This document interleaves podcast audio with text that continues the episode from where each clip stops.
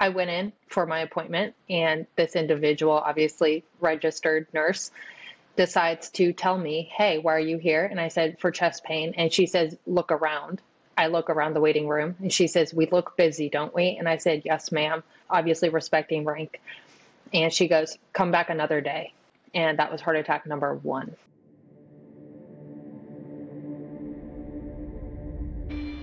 Welcome to After Hours with Dr. Sigoloff, where he can share ideas and thoughts with you. He gets to the heart of the issue so that you can find the truth. The views and opinions expressed are his and do not represent the U.S. Army, DoD, nor the U.S. government. Dr. Sigoloff was either off duty or on approved leave, and Dr. Sigoloff was not in uniform at the time of recording. Now, to Dr. Sigoloff. Right, well, thank you for joining me again. I want to first thank all of my Patreon supporters. We have an anonymous family donor at $20.20. We have the Pandemic Reprimando at $17.76 a month with Ty, Charles, Tinfoil, Stanley, Dr. Anna, Frank, Brian, Shell, Megan. At $10 a month, we have Kevin and Pat and Bev. We have the Refined Not Burned tier at $5 with Linda, Emmy, Joe, PJ, Rebecca, Elizabeth, Dawn, Jennifer, and Ken. We have Addison Mulder, who's made his own $3 a month level. We have Frank giving $1.50 a month. And then we have the Courage is Contagious tier at $1 with Amanda, Jay, Spess Nasty, Durrell, Susan, BB King, and Rick. I want to thank everyone for supporting. And today we're going to give you the, the link to a Give Send Go to help our next guest. Our, our guest today is Karolina Stancik. Karolina, tell me your story. Tell me what's going on in your life and what's happened to you through the time that you've been in the military, in this very short time that you've been in the military. Hi, Sam. Thank you so much for having me on your show. Before I start, obviously, still in, so every opinion, thought, view, experience will be my own, and it won't be representing the DoD or the U.S. Army. With that being said, I joined the military in February of 2021. Uh, that was right around the time that the military decided to start mandating a vaccine that we didn't know much about, and I received the vaccine in March and April of 2021. Since then, I've experienced uh, pretty drastic responses from the vaccine. Three heart attacks later, a mini stroke, a diagnosis with POTS, postural orthostatic tachycardia syndrome. I just recently got diagnosed with mitral valve prolapse, and on top of that, I have se- severe asthma as well as as well as pending neurological how and if you don't answer any question that you don't feel comfortable answering, but how old were you when you first joined the military, and what medical issues did you have prior to getting the shot, and which shot did you get? I was 21 years old when I joined the military. I had just turned 21, and I. Oh no! what was the other question? I'm so sorry. That's okay. No, it's okay. There's a lot of questions. Which shot did you get, and what medical issues did you um, have prior to joining the military?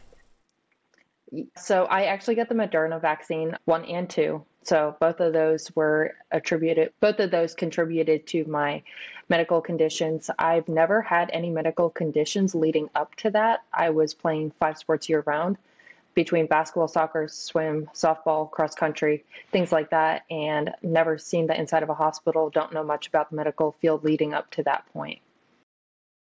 Okay you're like most young people that join and join when they're young. Most are very healthy and no medical issues. But then life changed, and you said it was in March when it when life significantly started changing for you. Is that right?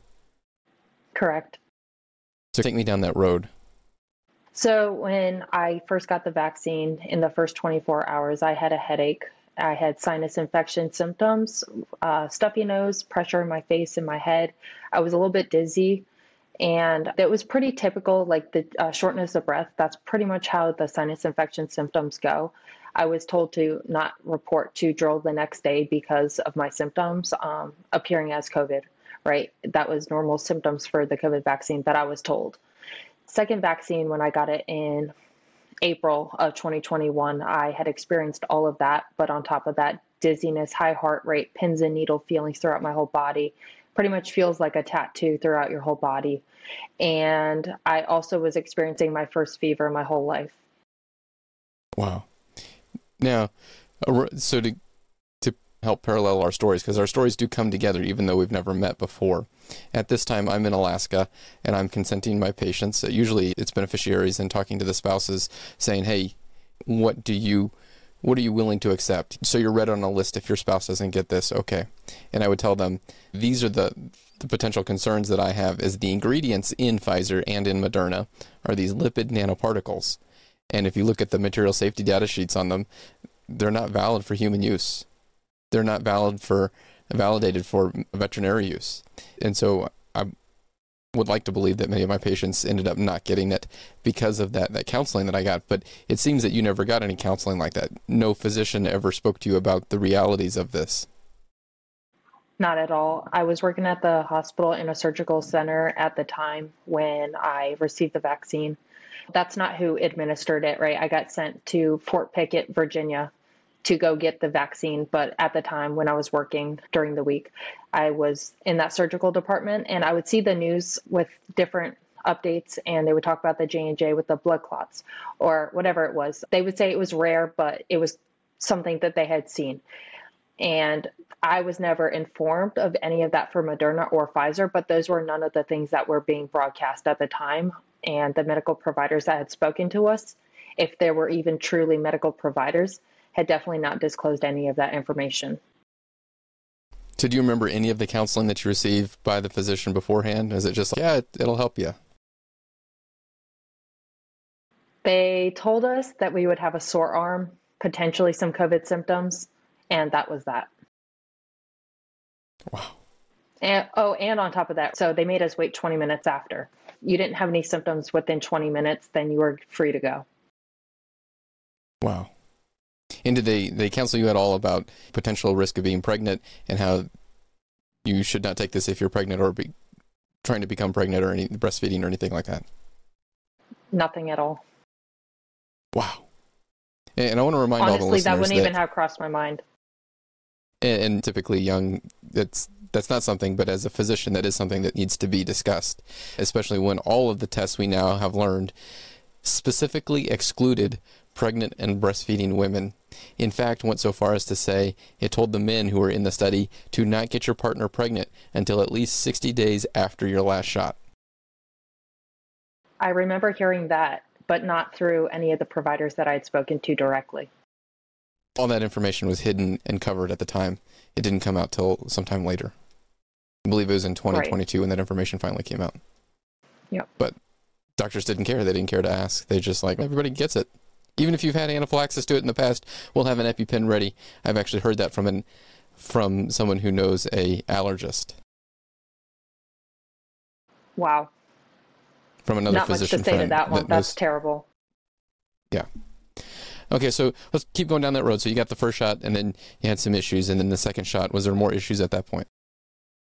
There was more issues at that point. So I had already discussed the fever that I had never experienced until that day it was pretty much all night and I was in bed for about four days. And I was just told these are uncommon. It's uncommon that you are experiencing this much or this many symptoms this soon.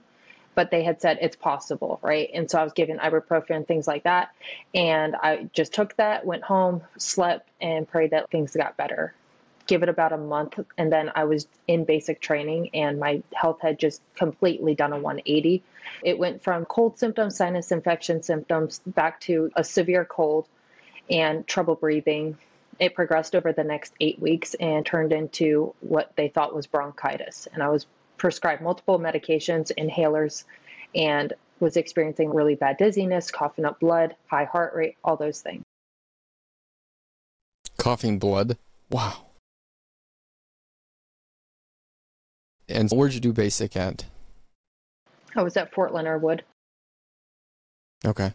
And did they take care ter- did they take care of your medical issues and did they take them seriously or did because you were private did they oh, whatever this is just sick call it's no big deal. Sick call no big deal. Didn't do any real testing on me and just pretty much handed me medication said go back to your company so I did, and I was told obviously if you go to sick call, you have to be wise of when you do it, otherwise you're not going to graduate basic. And at that point, everyone's just trying to get through basic because who wants to get recycled? No one. And and this interview I'm doing with you is going to be published just after another interview I did with another service member. And he's a senior sergeant first class who had some issues with his chain of command and them requesting HIPAA information from him. And so, if you've had any experience of why are you going to the doctor? What is the diagnosis that's taking you to the doctor? Please mention that too, because that is seems to be rampant throughout the military, and it's completely illegal. Yeah. I definitely had a lot of HIPAA complaints, things like that.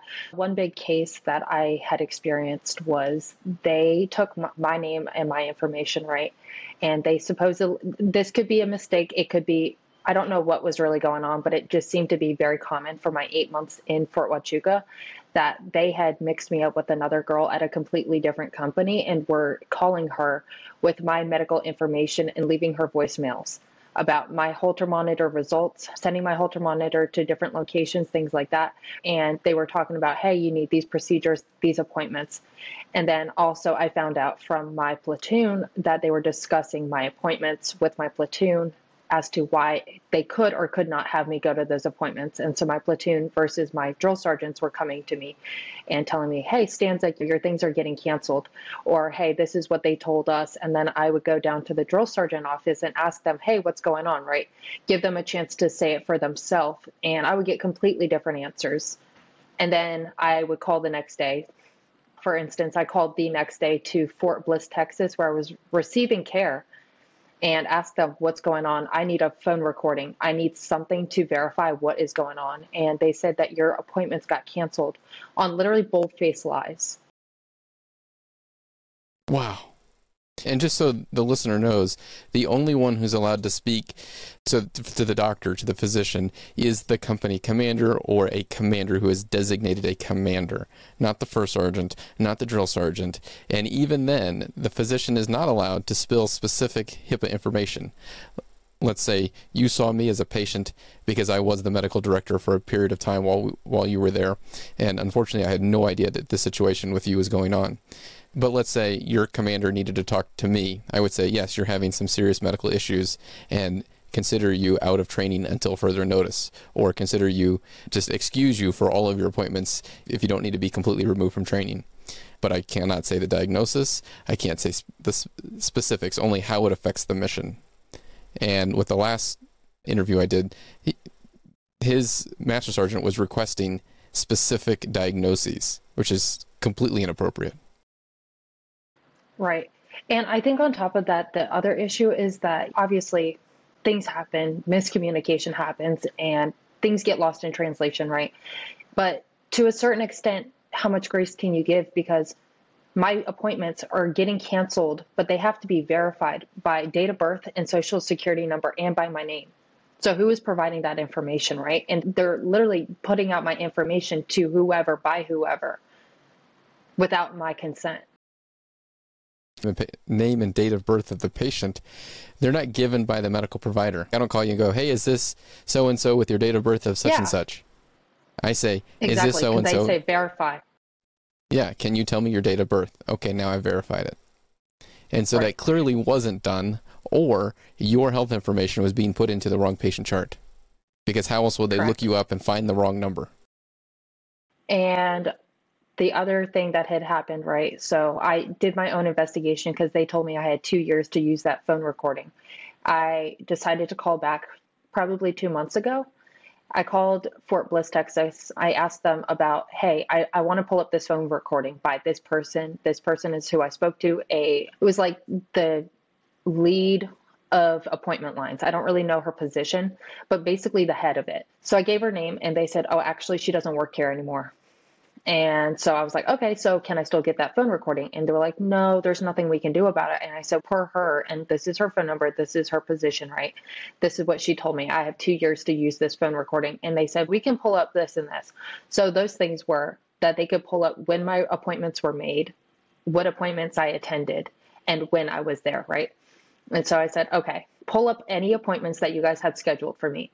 Pull up when I attended those appointments and any cancellations and the appointments that had been scheduled for me, which I had emails verifying those scheduled appointments, all of a sudden didn't exist in their database.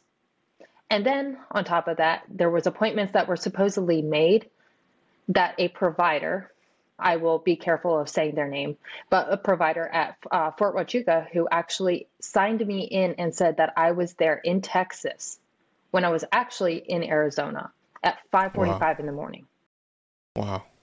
Yeah, I just want so to caution you. you let's not use any. Is.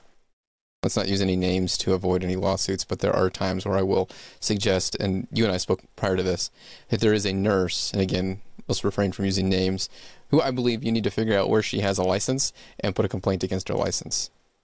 And yep. okay, so that's what's going on now. So at some point, you eventually moved to uh, Fort Huachuca. Is that right? Uh, I did. What point do you, what point did you move to Fort Huachuca?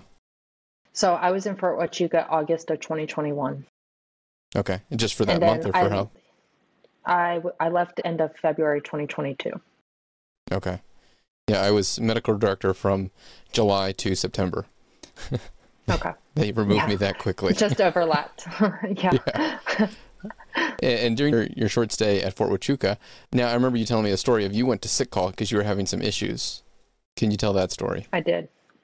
So I went to sick call September. I want to say it was within three weeks of being there. I was still undergoing the medications and the treatment plan that Fort Leonard Wood had given me right before I graduated basic training.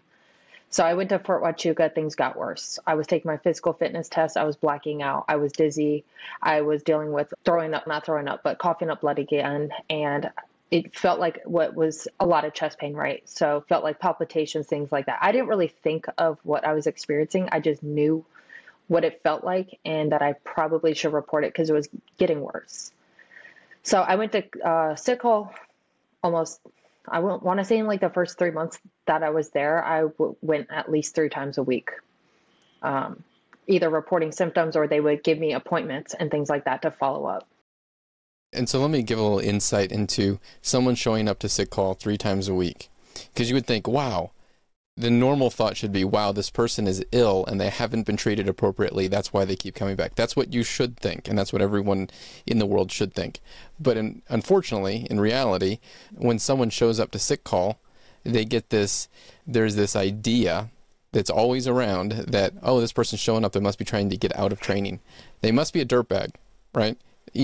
Yeah. There's no way they could have serious medical issues that never went unresolved, and that's why they keep coming back, even though that's the reality of the situation. When I was in residency, I learned if someone comes to the ER, treat them. If you can't find any reason to treat them, then okay, then then get them out the door and get them set up with an appointment.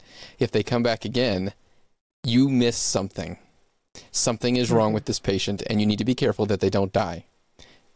You got to figure this out. And if you can't figure it out, and let's say they come back a third time, give it to a different doctor who has clear eyes that can see what could be the problem. And you were going three times a week. Now, sick call is not exactly the emergency room, but it's as close as you can get without having to be driven off by an ambulance. Yeah, I was getting seen obviously three times a week. They were making appointments for me, and it pretty much was just the same old. This is what you're experiencing. So they would give me a, a profile for chest pain, or they diagnosed this is what they put on my profile was asthma, and I had not had any sort of formal diagnosis for asthma. They had also put on my profile I had a rib injury, aka fractured ribs from coughing so much, and I had not had any scans done. So there's these big claims being made that are not technically true. And I'm getting treated as basically I'm incapable of performing duties, but they were not even sitting there and testing everything under the sun. Like it's fraud to put in diagnoses that that haven't been verified. Right. Wow. And so there was one point where you came in, and was it due to chest pain or was it a different symptom? And then this particular nurse told you to look around. Go ahead and share that story if you can. Oh, so not even a nurse, service member. She had she, told me to come. That well, captain is a nurse. That captain oh, is, is a registered nurse. Yes. Oh, good. Okay, so and I, I, I suggest tracking. you okay. find her information, figure out where she's licensed, and put a complaint against her license for this story that you're about to tell. Awesome. Okay. So for about two and a half weeks, I was experiencing what felt like a balloon in my chest, right? And it would expand push up against my sternum, cause severe pain, and then it would slowly deflate. That's the sensation I was getting. You could call that a palpitation. That's pretty much what, what I was experiencing, but I didn't really ever know what that felt like before. And so that's just the closest I could come up with. I went into the clinic actually three times in one day. So I went earlier than I was supposed to because they said, hey, you're having chest pain, go to the clinic for sick call. So I go to sick call. That's at five in the morning, right? I'm missing PT for this. I go to sick call. I said, hey, I have chest pain. They were like, okay, come back. You already have an appointment. And then someone else said, no, actually, we're going to move your appointment earlier. So I go back in. I walk into the door, and this individual, right? Can I pause you for a second? That you're going to a clinic for chest pain in your chest, yes. and they're sending you to a clinic appointment and scheduling you for an appointment later that day. That is yes. mind boggling. Because if I were to ever hear, oh, you have chest pain, let's call the ambulance. Let's get you to the ER to make sure it's not something life threatening. And then once we know that it's not life threatening, then we'll have you in the clinic later today. And if you go to the emergency room and it is life threatening, don't worry, we'll cancel your appointment. We'll get you back in whenever you get released from the hospital. But that's not what they did. We're going to schedule an appointment for your chest pain. yeah. So I went in for my appointment, and this individual, obviously registered nurse, decides to tell me, Hey, why are you here? And I said, For chest pain. And she says, Look around. I look around the waiting room and she says, We look busy, don't we? And I said, Yes, ma'am, obviously respecting rank. And she goes, Come back another day. And I was like, Yes, ma'am. So I turned around, went back to the barracks, told my drill sergeant, and I said, Hey, you know, I don't know what to do. I'm experiencing this. And they had been tracking my situation at that point, right?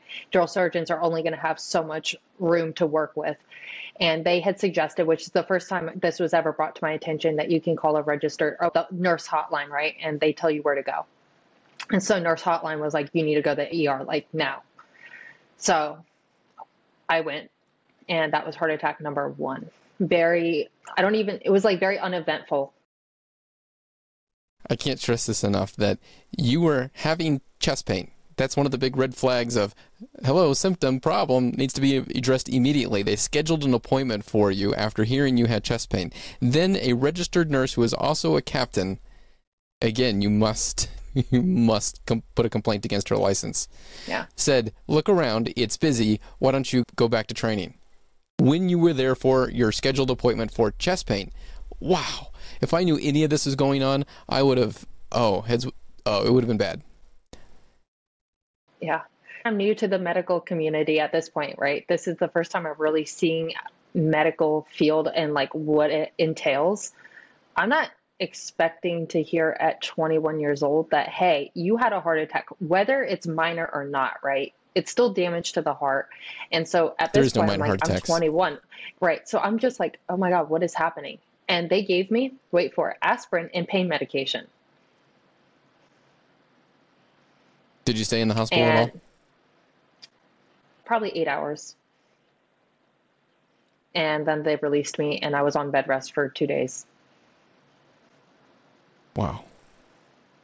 And being a layperson, not a medical professional, I would expect you to have no idea that chest pain is such a big deal. That's not your responsibility. Right. That's the nurse's responsibility. That's the medic's responsibility. That's the doctor's responsibility to, to go, oh, you're complaining of chest pain let's get you to the emergency room, not to a scheduled clinic appointment that ends up getting canceled because some nurse suggests that you should leave. Right. and I laugh about it now because I'm like, honestly, looking back, it, you couldn't get any dumber in decision making. It was completely selfish decision making. It's there's too much work yeah. to be done today and I'd rather you go home and not deal with it. I don't care what happens to you yeah. as a person. You could drop dead because it's chest pain, but I don't really care. I just want to do less work.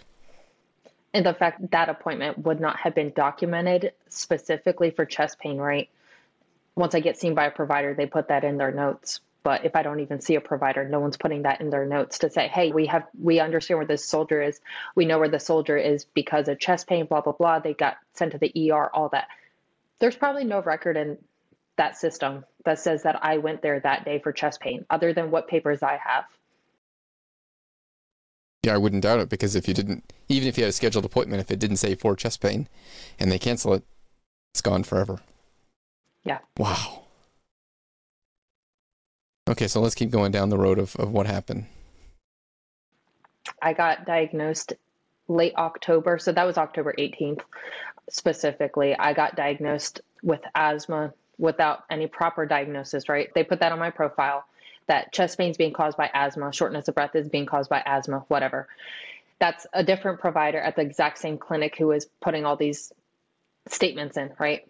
November wow. comes around. Yeah, November comes around, and they said, if you want to see a pulmonologist, and mind you, I've probably been in that clinic about 11, 12 times in a month, right? So I'm doing my follow ups and I'm requesting providers, different providers, and they tell me, hey, you need a pulmonologist, right, for breathing issues. So I'm like, okay. I call every pulmonologist that I was allowed to, right, within the TRICARE system that would be covered. They said I wasn't going to get seen until that May. So we're October to May. That's about eight months. Wow. Eight months waiting to find some sort of help for breathing. Okay. So if it's a life altering condition, why are we waiting eight months? I don't know. They told me because of COVID. So I was like, there's got to be another way. My godfather, retired lieutenant colonel, he got on the phone with me and he was like, no, there's a bigger medical facility in Texas. It's called Fort Bliss. And he was like, you need to push for that. So went back to the clinic. I said, you guys, like, is there anything else? Can I go to Fort Bliss? Can I go to what's the one in DC? I forget what it's called. Well, there's uh, Walter Reed. There's yeah, BAMC in in San Antonio, which is a massive medical center.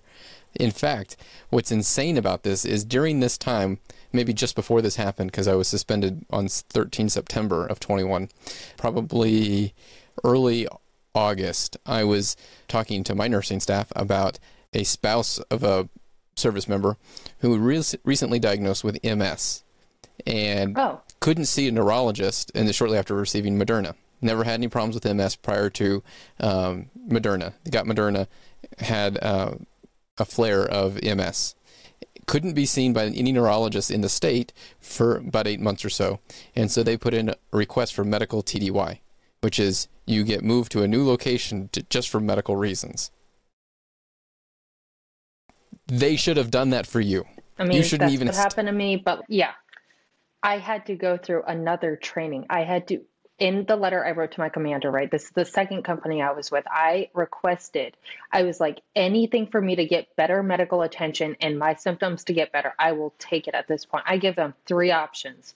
I said, I've done my research. I understand your position and the power you have. I understand my rank and the power I probably don't really have, but this is what I do know. And I gave them three options and I said, I'm willing to do any of these three options. They moved me to Virginia to complete a second training so I could receive medical care. But that's the thing is they can move you to a different medical facility just to re- receive medical care. Like in San and Antonio, refused to do it. My godfather called battalion commander and asked about it, and they were like, "It's not happening." Wow. So, like in San Antonio, they yeah. actually have housing for service members because they know people go there and stay there while they're being treated. So they actually have specific housing just for service, and it's very nice housing, just for service members to be treated at the hospital. You know what the nurse case manager told me? We only do that for people that have the like the issues as severe as cancer. So they said if you don't have cancer, you're not dying right now. That's not going to happen. Heart attacks. They told a, yeah. So they, they told me that they set they flew someone there. They told me they flew someone there with cancer. And I was like, okay which, by the way, is on the rise since people have been receiving these shots. Okay, so you ended up get moving moved to Virginia, is that right? I got moved to Virginia. Yep, Fort Lee, right where okay. it all started. wow. And and you received treatment there. Yeah. Okay. Um, yep, at the Naval Medical Center. Okay. And did that treatment help? Was it treatment. did they only treat your lungs, or did they refuse to admit that it could possibly be the shot and most likely the shot? So, I mean, with I want to say I was in the hospital about six or seven times in my time in Arizona, right? So that's a lot of hospital visits. I was then also taken to the hospital again in Virginia. Um, I was only there for two, two and a half months. So almost a hospital visit every month. They didn't really treat anything other than my asthma, and they had put me on all these inhalers and medications and whatnot. But everything was like, oh, we're going to run this test and we're going to run that test. We're going to do this blood work and we're going to do that blood work. But nothing was definite on what kind of treatment plan they wanted to have me on. I'd still yet to see a cardiologist. So, mind you, this is two heart attacks later, and I still have never ever seen a cardiologist until April. It just boggles my mind because if they say you had a heart attack, that means they drew troponins, which is a blood uh, lab that shows if there's heart damage. And if you have positive troponins, then you've had a heart attack. Yes. And it's not a lung issue. There could be a concomitant and, lung issue, like both happening at the same time. But if you have positive troponins, you have had a heart attack. And you need to see a cardiologist. Wow. Yeah, like time now. yeah, so I was in with Fort Lee, Virginia, waiting obviously to get seen by a cardiologist. I saw a pulmonologist. I got an echocardiogram done while I was at the Naval Medical Center. And they had me doing a workup with the allergy clinic as well because apparently I was allergic to everything under the sun. That was something new to me as well. That was like the least of my concerns, but obviously, that with your breathing is not a good situation.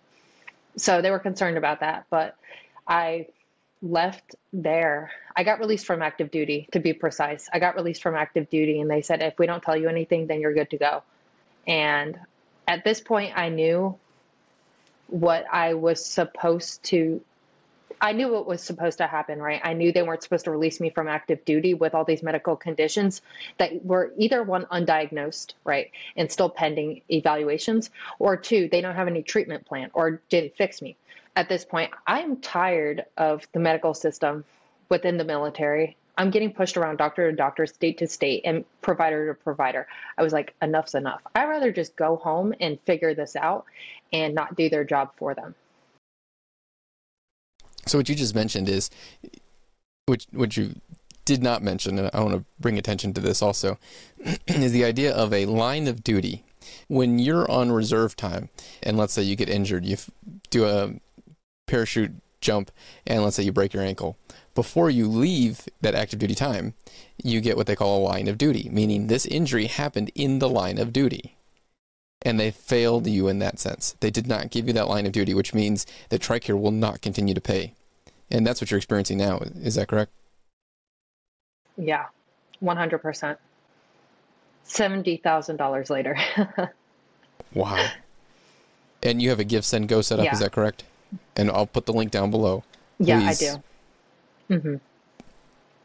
Please consider yeah. giving. So it's crazy because, yeah, I obviously released from active duty without any line of duty. I was sent to my unit, and I had, I think it was my third or fourth Holter monitor I was prescribed in that time being, and so I had told my unit, I was like, hey, you guys want us to report for drill this month and let's say it was a week or two from that point. And i said i have a holter monitor on. I cannot sweat with this thing because it'll come off. And they're doing an evaluation on me. I'm on a profile as well. And what did they tell me? They said don't come in. You're on a medical eval. Don't worry about it. Then there was paperwork i had to do just as a reservist whatever in processing that i needed to do to go to my next unit. From your initial unit to your your home unit right i guess you could call it. They were supposed to do paperwork with me. I went in like I was told to, and the sergeant there had no idea that I was supposed to be there. And what did I do for eight hours that day? I built bikes. They had me build bikes. I didn't fill out a single ounce of paperwork. Then I emailed them, I called them, and everything for months on end, and didn't receive any sort of notification back as to what was going on. So October rolls around, right? This is April to October. Count the months on that one. No sort of news. I had no idea. And I was like, I'm going to go to Florida because that's where my family is. That's where the best medical care is. And at this point, I'm on my own. They've literally abandoned me at this point. Wow. And the bills were pouring in from active duty as well. I was getting billed for active duty time as well and this is an issue I ran into early when I first got out of residency, is when I was in Oklahoma, there was, let's say, a, a private who went to to see a doctor for whatever reason, in the civilian world and was supposed to be completely covered by TRICARE. And the contract between the doctor and TRICARE is if you bill TRICARE, you do not bill the patient because TRICARE covers it. And the patient right. was coming to me concerned because they had like $5,000 bill. That's illegal for them to do that. It's not right. legal for the doctor to charge TRICARE yeah. and charge the patient. It's medical fraud. And I talked to uh, our billing department at our hospital and they fixed that issue. But you should not be receiving bills if they billed TRICARE. So honestly, I was shocked. I was like, oh, $800 here, $2,500 here for blood work. I was like, oh, they're charging me for the CT scans that the Army sent me to go get. I was like, that's insane. And then I call and they say, if you don't hear anything back, then it's going to be this much money. And oh, yeah, wait for this number 35,000 plus dollars for me to cover. And I was like, that's not even the amount included into what I had said about $70,000. I believe that amount had gotten, that $35,000 had been wiped out. But at that point, there's still multiple thousands of dollars and all the thousands and thousands of dollars from hospital visits I've had since then. And eventually, what they'll do is they'll send you a couple notices, then you'll put you in collections, and they'll destroy your credit. If that didn't already happen, say that and with so yeah, a grain of salt because it's starting to it's happen. Starting. Yeah, and I want to encourage the listeners, please go take a look at her GiveSendGo. The link is down below, and give whatever you can to help her. So, it's been quite the uphill battle. and so now you're in Florida, is that correct? I am in Florida, yep. Okay, and receiving treatments. Are things getting better or are they about the same? Things seem to be getting better. It, but it's, if it's not one thing, it's another, right? And so I'm trying to go the holistic route because at this point, Western medicine has completely failed. Um, they just keep prescribing and they tell me we see something on the scanner or we see whatever it is, right? So they saw something wrong with my spine, something that they could do surgery on. And I guess because I'm 23, they don't care to do it. They wanted to give me an antidepressant used as a anti-nerve pain agent. They gave that to me and it completely sent my heart into an arrhythmia, was having pause for seconds on end. And on top of that, I was waking up at 180 heart rate, just opening my eyes. That was probably a month ago I was seen in urgent care in May for another heart attack. So that's number three. And it, it just there's there was a seven month period where I was out of the hospitals and I was okay. And then obviously you don't know until it happens. And then there's like really big spikes. And when those spikes and flares happen, it's just terrible. But I don't want to keep going back to the doctor. So there's someone's got to cut some slack at some point. Yeah, and I would encourage you, if you haven't already, if you're still willing to give Western medicine a try, look at FLC and see if you can find a doctor that's been trained in how to treat VAX injury patients. Because they did a whole right. convention in Fort Worth at the beginning part of this year. Uh, I attended it, and there was many doctors there, and there's probably many of them in Florida that would be able to treat you uh, for the issues yeah. that you're going through. Yeah, I guess I would have to go and look at those doctors, right? So I'm talking about like modern day Western medicine where the doctors are there for like ego or whatever, or the clout, I guess, to say that, hey, yeah, I'm a doctor, yeah, I'm a cardiologist in the Tampa region, or yeah, I'm a neurologist and whatever. And the neurologist passes me off to the PA who completely butchers a skin biopsy. So I'm on a blood thinner because I have clotting now from all of this crap. And I'm on a blood thinner too, actually. So one was Eliquis. And if you know anything about Eliquis, usually old people are on that, but they put me on that as a preventative measure on top of an adult aspirin every day. I made sure that the neurologist was aware of that. That was documented that I was in there. They put that in their records. Day of the skin biopsy, right? They didn't tell me to ever get off of it. They said, oh, you're not on that much of a blood thinner, so it won't be an issue. It's just three st- small incisions in your leg, in my leg. So I have POTS. All the blood stays in my legs to begin with. That's why I black out all the time. Doesn't take a doctor to know this. Going for the biopsy, and I was like, just a reminder, I am on blood thinners in case you guys are not prepared for that. Oh yeah, that's fine, but it, won't be that big of an issue. We'll just put pressure on it I go back and they had documented before they met with me that day that we confirmed with the patient she is not on blood thinners. And let me tell you, I bled for four days after. Four days. Within three minutes, I was back in their office. I'm dripping blood down my leg. You guys need to fix this. It was taking, I was taping and gauzing my leg in three different locations for four days. And it's still not wow. healed. And it was like three weeks ago. Yeah, I would so... not personally. I, I, would have sent you to someone else to do that that biopsy if it needed to be done with that kind of medication on board. And there's no reversal agents for Eliquis, which is why nope. it's not such a great thing for young people. Because if you bang your head, you get in a car wreck, we can't reverse it. Exactly. That's the stuff that I'm experiencing, and I don't know what it is with the medical community. And at this point, I don't think that it's just me going through this, right? This may be flaws across the board where there's just carelessness, recklessness. I don't know. These providers are not taking it seriously.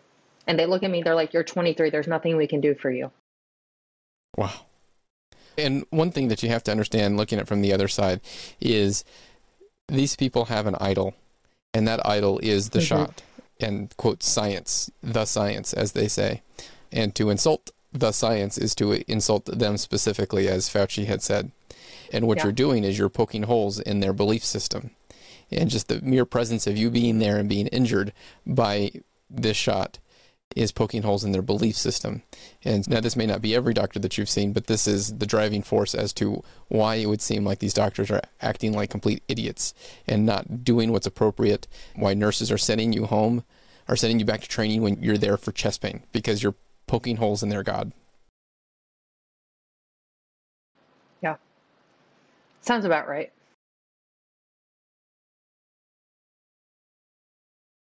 So, what are the next steps for you? Next steps trying to go integrative medicine, trying to go holistic route, just treat my body from like the core. At this point, uh, a lot of rest. I've been focusing on my sleep schedule, things like that, natural remedies, um, infrared saunas, laser therapy. That's pretty much the route I've been going. IV therapy. There was a doctor who put me on IV therapy, and I've noticed a big change and a positive impact it's made on me, personally speaking. And obviously, I've been speaking out as well. So that's what I'm looking at. But everything's up in the air now, fighting the VA as well. So, yeah. Yeah. It's been a crazy couple years, and I know it's going to be crazier year and a half. Yeah, one thing that I want to stress is that this is your story and this is happening to you, but this is not, unfortunately, this is not a unique story. This happens to many people who are unwilling or don't have the, the means to speak about it or don't have the means to be able to get treatment. And so I want to encourage you to keep speaking about this as you are a leader now. People will turn to you and look for courage and strength that oh maybe it was the shot that hurt me. Oh i need to keep speaking out so that i can receive the treatment that i need. And then as that continues you will still continue to be a leader. Right. And i guess it's also that if people don't understand what was the only difference in their life where they went from 100% healthy. I was able to run a 10 miler every single week. And that was what I was doing. I was like just my physical training. And that's the physical capabilities I had. I was doing that every single week. And going from that to sitting there and being like, standing up is really difficult, right? Because I'm blacking out. Or even the depression that it's associated with. To get up out of bed and go take a shower or go to the gym, step foot out of your door is like a big task now right? And I know I'm not the only one experiencing that. And so people need to start opening their eyes to what is the only thing that changed? And I didn't do anything different except that. And that's exactly what Dr. Chambers, Dr. Long, and I tried to show when we released the DMED data, the Defense Military Epidemiologic right. Database that showed horrible injuries to the, the fighting force because it was only of the active duty military population, and it showed increase in blood pressure, increase in clots, increase in testicular cancer, ovarian cancer, heart attacks, strokes, all of these issues. Mm-hmm. Right.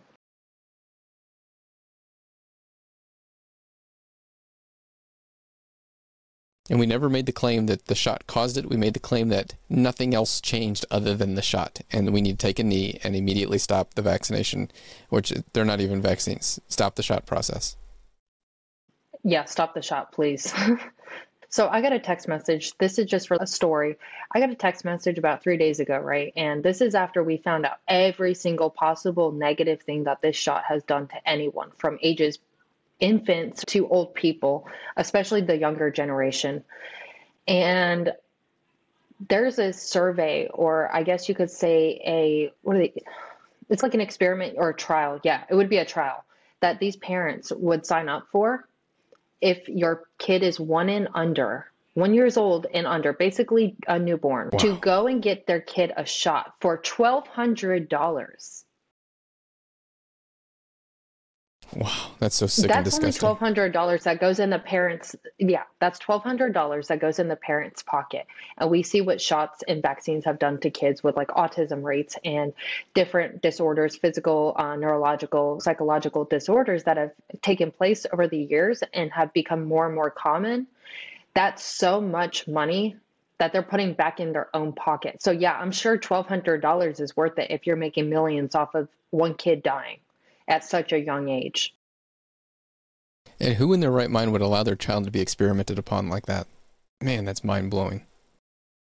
People that are desperate for money, imagine uh, anyone that has two brain. Okay, I, I don't want to say it like that, but anyone that has done their research, right? anyone that has done their research and understands what these types of groups that want money and are money hungry anyone that understands that will sit there and be like, something's wrong with this situation. Why are they paying us to inject our kid with something that we're not even sure is healthy for our kid? Why our children should not be experiments? Yeah. And then on top of that, we have this other this influx in people with pulmonary issues post vaccine, right? And post COVID, whatever, long haul COVID and post vaccine injury. They're coming into the pulmonary clinics for testing and they're getting pulmonary function tests. And I was in there because this most recent hospitalization, and I'm seeing the pulmonologist, the doctor himself. His guy that does the testing is actually contracted with the DoD. He comes in and he goes, Hey, so we have a pregnant woman over there. Is it safe for us to do a pulmonary function test on her, given that she's two months pregnant? He's obviously, because she's two months pregnant, worried about the baby, uh, giving the mother albuterol as treatment to see how much it, it's affecting her. They might do a methacholine challenge test, whatever it may be. And he goes, That's basically not pregnant. Why does it matter?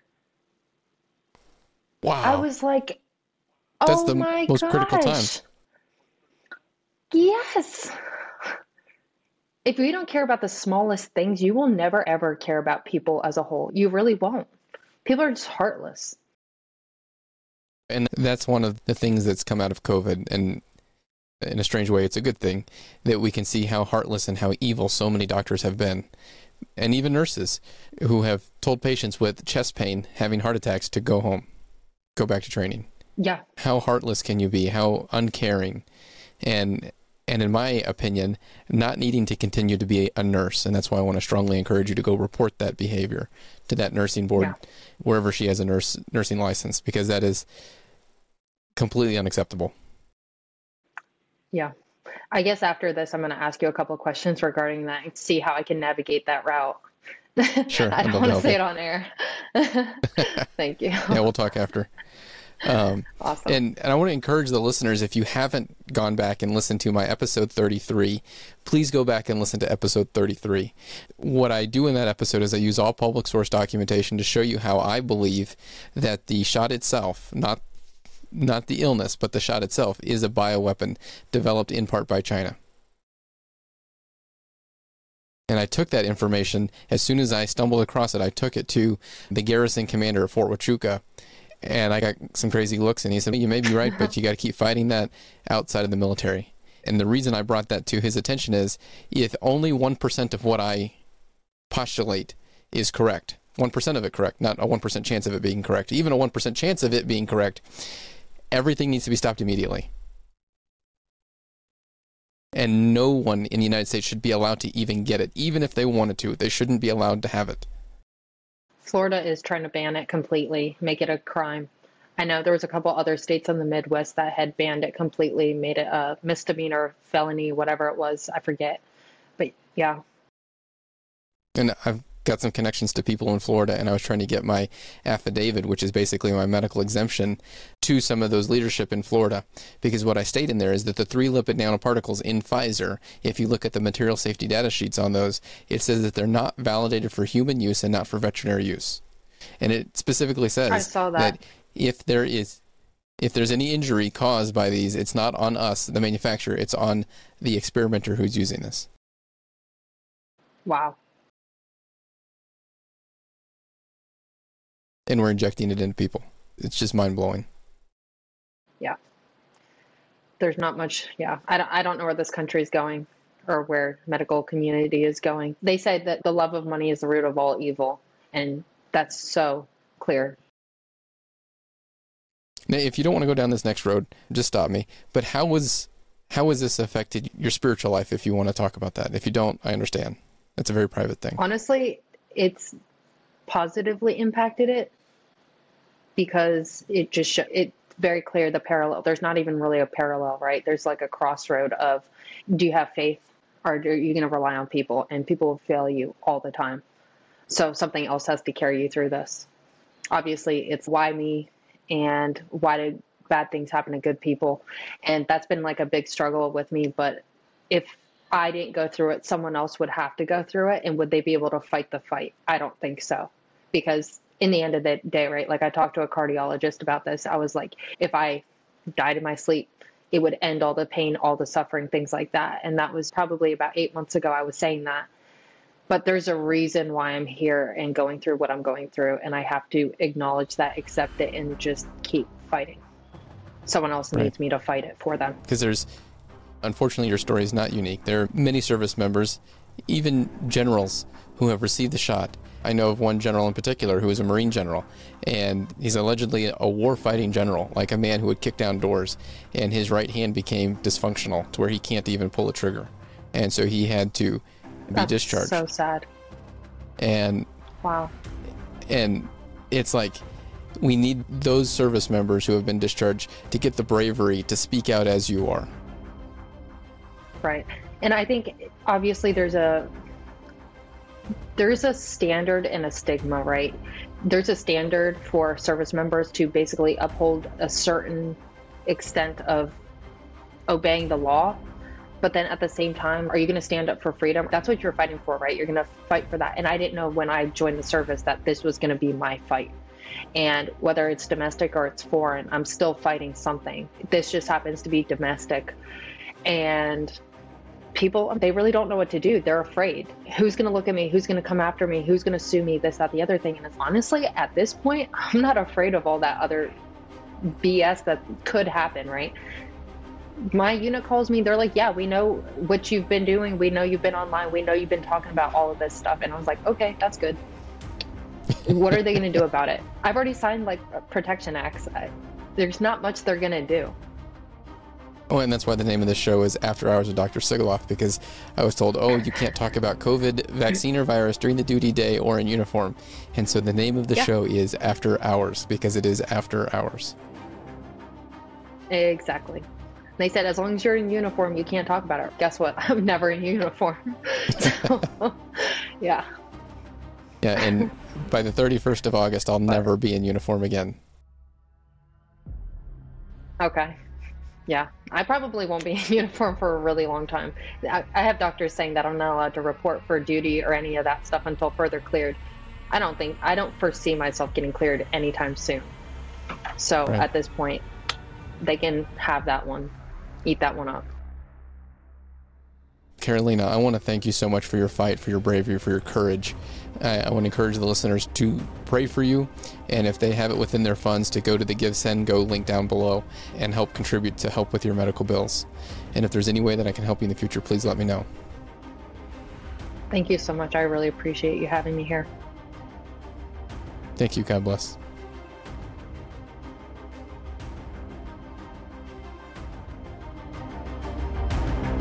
Just a reminder for everyone out there duty uniform of the day, the full armor of God. Let's all make courage more contagious than fear.